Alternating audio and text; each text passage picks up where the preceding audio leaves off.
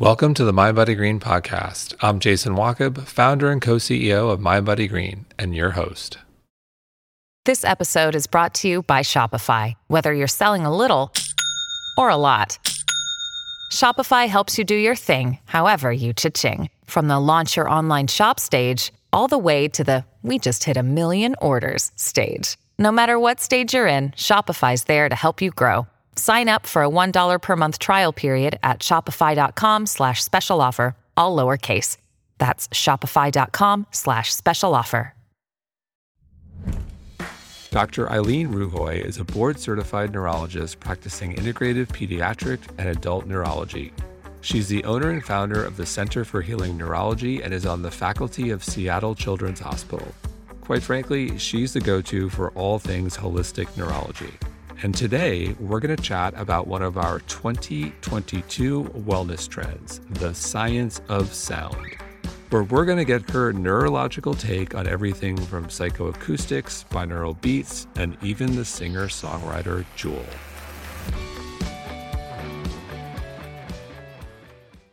Ilene, welcome. Thank you for having me. On the level of neurology, how do psychoacoustics directly affect how we feel? Psychoacoustics is a great field that we're learning more and more about each day. And we do know that certain sounds certain harmonies, certain melodies, certain frequencies can actually have great healing potential in our bodies, great calming potential, but also can be irritating. And so it really does depend upon the individual and the sound, actually, and where the sound comes from. In fact, we do know from some research that sound that comes from a telephone, an iPhone, telephone, we don't use telephones anymore. a cellular phone versus a radio versus ambient music um, versus live music. So on a like an acoustic guitar, a piano actually has different frequencies that is received by the body. And so there's a lot of variables that go into the science of psychoacoustics. In fact, there are some that are using tuning forks actually as means of healing of music of sound healing I should say, sound healing with, with tuning forks. And tuning forks actually hold different frequencies as well.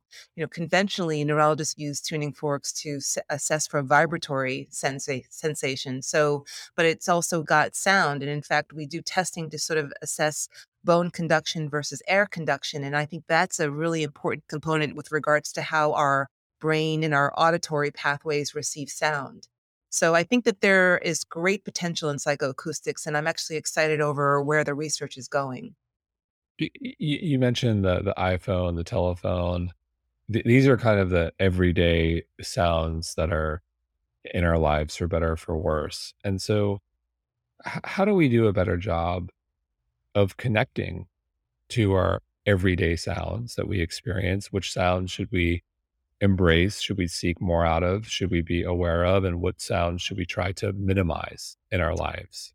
I love this question because I think that our world is just too noisy, right? I don't think that we even, I think most of us don't even know what true silence sounds like. No pun intended. I think that we are living in a society where there's ambient sound that we no longer register, but our brain does and our body does and our soul does and our mind does.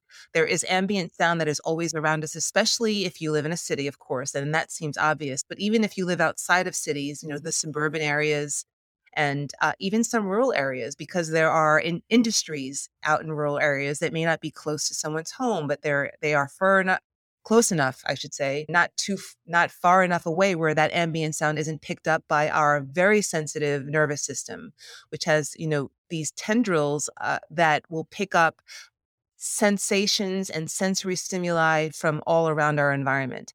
And so I think that we have to work hard to try to find those pockets of silence where we can find them if we can.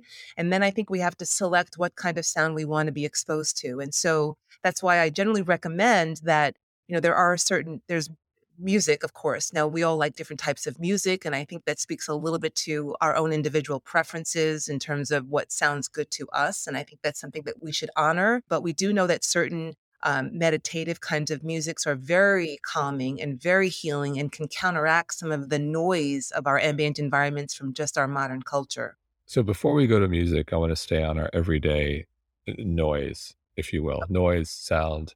I live in Dumbo and we've got the Manhattan Bridge over us, and there's a subway that goes over it, and it can often be very loud. And I've lived here for coming up on, wow, 14 years. No, 13 years, 13 years, 13 years. I'm used to it. If you live in a city, noise is just the cost of living in a city. What advice do you have for someone like me who has noise? Do you embrace it? Do you try to minimize it? What do you do if you're me and you've got a subway that goes over your head every 15 minutes? You have to take breaks from it. You really do. And whether that means you have to travel somewhere to take a break, or sometimes people, you can wear headphones even without sound coming through them. You have to block the sound. You no longer register it, but it still is present, and your body registers it. That I can assure you your body feels not only obviously with subways, it's not only the sound, but the vibration, right? So your body is feeling that shaking of the ground on which you walk. And it's, you know, if you're barefoot, you know, all those peripheral nerves and will pick up all that vibratory sense and send it through your spinal cord through the vibration pathways.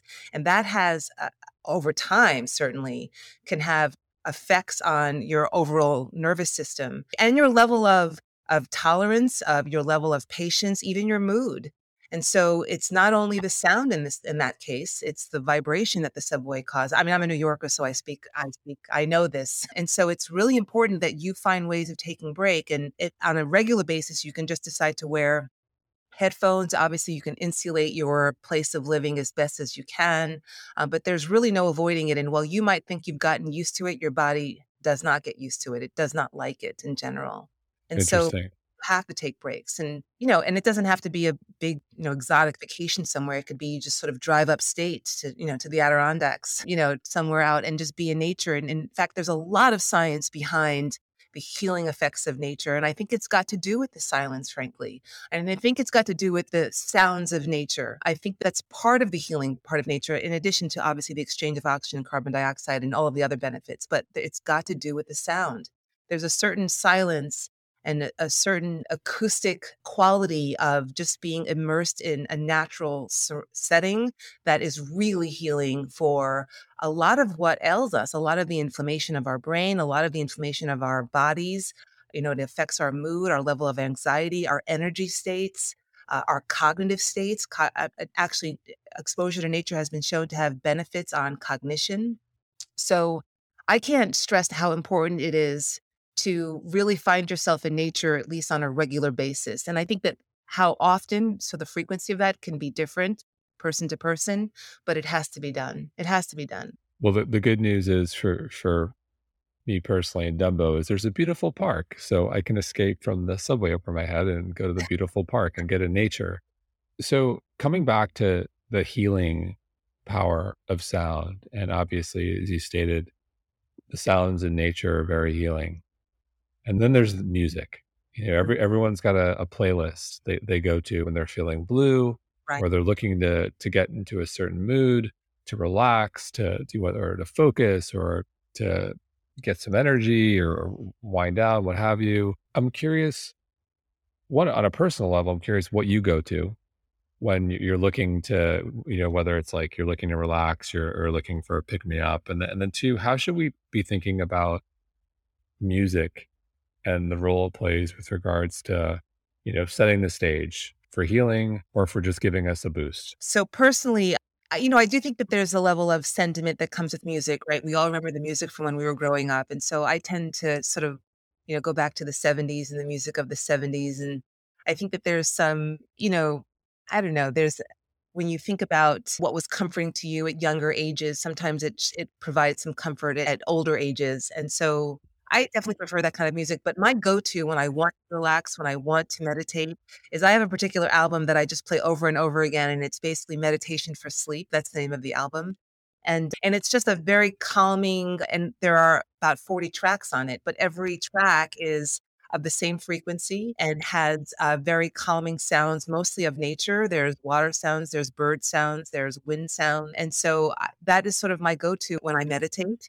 And it really does work for me, frankly. It, it I mean, it's almost at this point, it's almost like Pavlov's dogs. The minute I hear the, those, those tracks, I immediately sort of got go into a deeper state.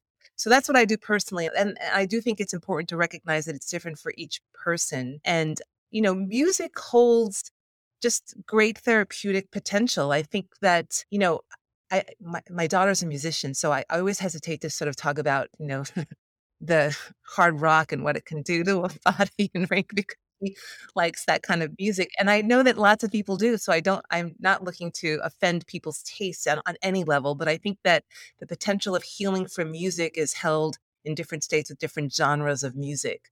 And so, but I do think that things that are calming are things that have a particular, that help induce certain waveforms of our electrical activity of our brain specifically. Like, you know, there, there are some that help to induce alpha waveforms, which are more of a calm awake state, theta waveforms, which have been associated with drowsiness, but are sort of in that transitional state between awake and sleep, which I think is a really interesting state to be in. Um, and then, of course, there are those that help induce, you know, more like delta kind of sleep waves. But then there are those that can induce a beta wave, frankly, which is a little bit more of a hyperactive kind of brain activity. So I think that it's important that we pick musics that allows us to sort of, you know, center ourselves and sort of dive deeper into a, a level of consciousness where we can actually find Uh, our healing potential and and that sounds a little woo woo perhaps but there but there, there really is truth in that. And when you get to that spot you know what i mean is what i like to say. Like when you're there you feel it. It's not like a question like am i here or not? You're you know that you're there. No i i love that and i think like anything in health and well-being whether it comes down to to diet or exercise listen to your body how do you feel? And, and I, and I think it goes for music as well on a personal level, you know, my go-to when I remember I'm trying to like wind down or a little stressed. I've tried to integrate this into bedtime for our two little girls, Clair de Lune, Debussy, I think, Debussy, I don't know how you pronounce it, but like that, that always kind of like cal- calms me. And then girl, I was a huge grateful, huge Deadhead, Grateful Dead fan. So, and we bid you good night. It's like always a nice wind down for me. And I've tried to integrate that into our daughter's bedtime routine, but right now they're preferring Twinkle Twinkle Little Star yeah. by Jewel. Jewel does Jewel does a great oh, cover of Twinkle Twinkle. Yeah. See, her voice is actually that perfect kind of, of tone that really does induce that kind of state. Absolutely. I mean, there are some singers that have that tone to their voice. Okay, you got to share. You got to share. Give us some singers who I, have that. What's the wave we're looking for again to, to, to take us well, down? The wave that we're looking for is a specific tone that it can induce a wave. And the, the, yes. my favorite wave for this state of healing is the theta wave. But um, yeah, I wish you were good. I knew I, I was ready with some names because I'm really not good at names. If My daughter would Right. She goes to Interlochen Academy of the Arts and she's in the singer songwriter program. She would be like mortified if she knew her mother couldn't come up with names of singers. So, how about this? You come back, we'll put it in the show notes for our listeners, but we got Jewel is one of them. Jewel qualifies. Jewel is definitely one of them. Yeah, for sure. And then there's like Alison Krauss. Uh, she's she's got a beautiful voice. There, oh, I could see their faces. I just can't come up with their names. As I will, I'll all, all good. We'll put them in the show notes. So, so coming back to the trend of sound, you know, much of the trend explores the emergence of AI, artificial intelligence powered soundscapes. Right. And so now you've got, you know, startups using personalized data, like, you know, I'm wearing different, but, you know, as I wear my Whoop, my Fitbit, and my, my Oura, you know, eh, measuring everything from heart rate, circadian rhythms, natural lighting, etc., to create a unique sound experience that can prompt that desired state, you know, whether it's sleep or winding down or focus. So, can you share a little bit about how this works on a neurological level? I think the way a lot of this works, and I, I don't, I'm not an expert in the AI forum, frankly. I think that going, you know, trying to do things a little bit more, more of an, of an using less electronical electronic kind of devices to try to induce these kinds of states i think sometimes sort of works against the ultimate goal but I think a lot of these programs that have come out are actually remarkably helpful. And I, and for patients who don't know how to meditate, I, I generally recommend a lot of these apps that are out there that really help to, that are designed to help patients find a, a meditative state by using, of course, um, certain music patterns. And I think that they are useful for those who are beginning at it. But as you get deeper and you get a little bit more sort of used to sort of knowing what your body needs, I don't know how much can be provided by by some of the AI offerings that are out there. So, but I, they work to basically simulate what certain music patterns and music frequencies and mu- music tones can do for you. And and you know, but I think I I and uh, I don't know how varied that they can be, frankly, that would be tailored to a particular individual. So I, I don't really do a whole lot of AI other than to, for patients who are new at it and trying to really learn how best they can incorporate that into their lives to find a, a more calm state to to live in, basically. So, do you see a world where more doctors are prescribing sound as part of their healing protocol? And like, I'm curious in your practice, like, what does that look like today? If someone comes in, it's like, all right, you know, we're, we're cutting out the sugar, we're gonna get you meditating, and I'm prescribing 45 minutes of Jewel. Uh, I do see a world of it. So I think in the integrated world, we regularly include things that are non-pharmacologic. I know I certainly do, and it it is I it, I always recommend meditation, and I for sure recommend using sound to help you with meditation.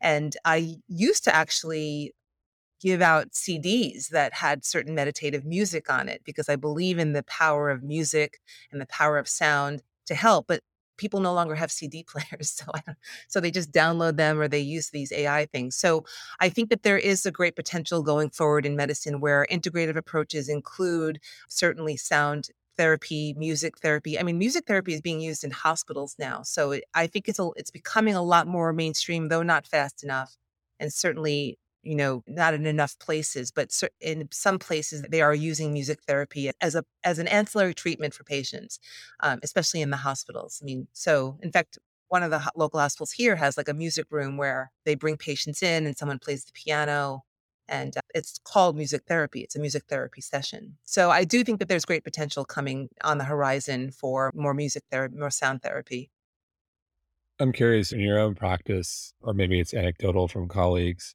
can you have you ever seen incredible results from sound where, where you've said, "Oh wow, like this really made a difference in this in this patient"?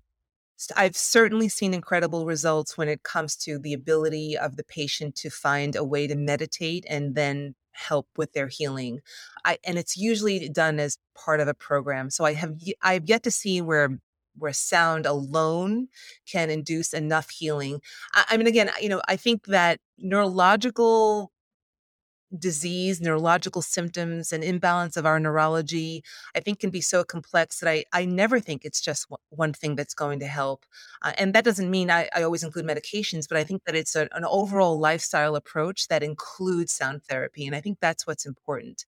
So there's no, you know, I don't regularly say just, you know, go off and listen to you know some music I, I say listen to music and here's what else you need to do. But i do think it's a very critical component of the way we live our lives and largely because of all the uh, of all the noise of our environments. So going back to neurology i think it's binaural beats if i'm pronouncing that right. It suggested they synchronize different areas of the brain and in some studies are proven to boost memory and focus. What, what's your take yeah, I agree with that. I think that the science has suggested it's not as robust yet as it needs to be, but I think it will be soon, which it does show that it really helps to focus on tasks and improves cognition. And I think because when you sort of synchronize the hemispheres a little bit, I mean, we're so distracted these days that I mean, we're all multitasking and we're distracted by electronic noises, you know, beeps and little, you know, tones of, you know, messages coming through and text coming through and the phone is ringing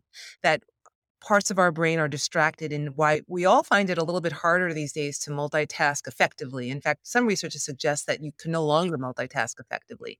So there's some research that with the binaural beats that if you can synchronize the hemispheres a little bit more, you stabilize their connection and they are connected actually. And therefore your the pieces of the brain are not as easily distracted and so you can focus better. And focusing better actually improves cognition. So it's, you know, it's the focus and attention that's important. In fact, when patients often are concerned about cognitive you know decline, it's usually because they're not able to focus as much. And when we get them to focus as much, then cognitively they seem to be back on par. And we do this with testing, with validated cognitive testing. We can see this change when we work on their focus and attention. And binaural beats is one way to do it, certainly. The research suggests that's what it will help to do. And again, it's just our modern world. We're so distractible these days. I mean, I think, you know, ADD is on the rise in my in the adults And so I, I, think it's important to try as best as we can to whatever we can do to help focus. And music does that as well. Sound does that as well. It really, if you can focus in on the music playing and think of nothing but the music, just like we say, think of nothing but the breath sometimes when we're meditating. Sometimes when music is playing and you think of nothing but the music, and of the sound and the tone and the harmony and the frequency then you very easily you cut out the rest of the world and become very focused and that improves cognition so you're leading me to think about developers, coders. You know, my one of my co-founders and CTOs, Tim. You know, loves Daft Punk, loves Ratatat. Would put on his you know headphones and you know just get in the groove and just get in his flow. And that, that's almost like you've heard that or seen that. It's almost a little bit of a stereotype where people code, they put on their headphones, they listen to their music, and they just go. They're in the flow, and and they're blissfully doing really incredible things eh, over the course of you know days on end without interruption.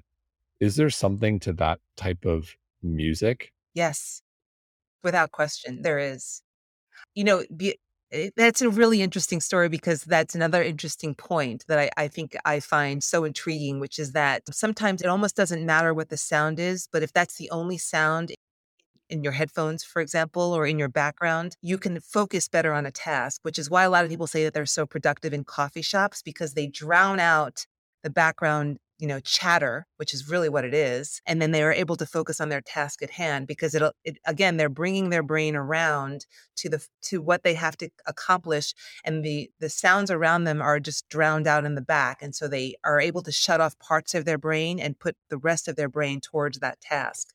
And so that's a very intriguing component of sound and its uh, and its effect on our health and on our cognition specifically. And I, I actually find that myself sometimes. I mean i've written quite a few articles sitting in coffee shops where clearly it's not silent. And sometimes when I'm at home and I'm working, I put on background music that's usually of my taste. Like I said, like I like the 70s, but and it really does help me focus on on what I have to get done. So there is that intriguing aspect about sound in general, but it's meant to help you focus and it's not particularly a healing modality, but you know, I think you can argue that it does help with cognition because you get to focus a little more intently something something you hear is you know I, I, people have like a playlist for x or y and you touched on this earlier where it may be tied to you know your teenage years or a memory and it's you know for example you know 25 years ago when i played basketball you know there would be a song i would listen to to get me ready.